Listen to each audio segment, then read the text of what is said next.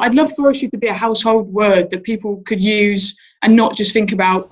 guys with axes cutting down trees and then to think about wildlife, you know, restoration and public access and all the other things. So I just, yeah, foresters as legends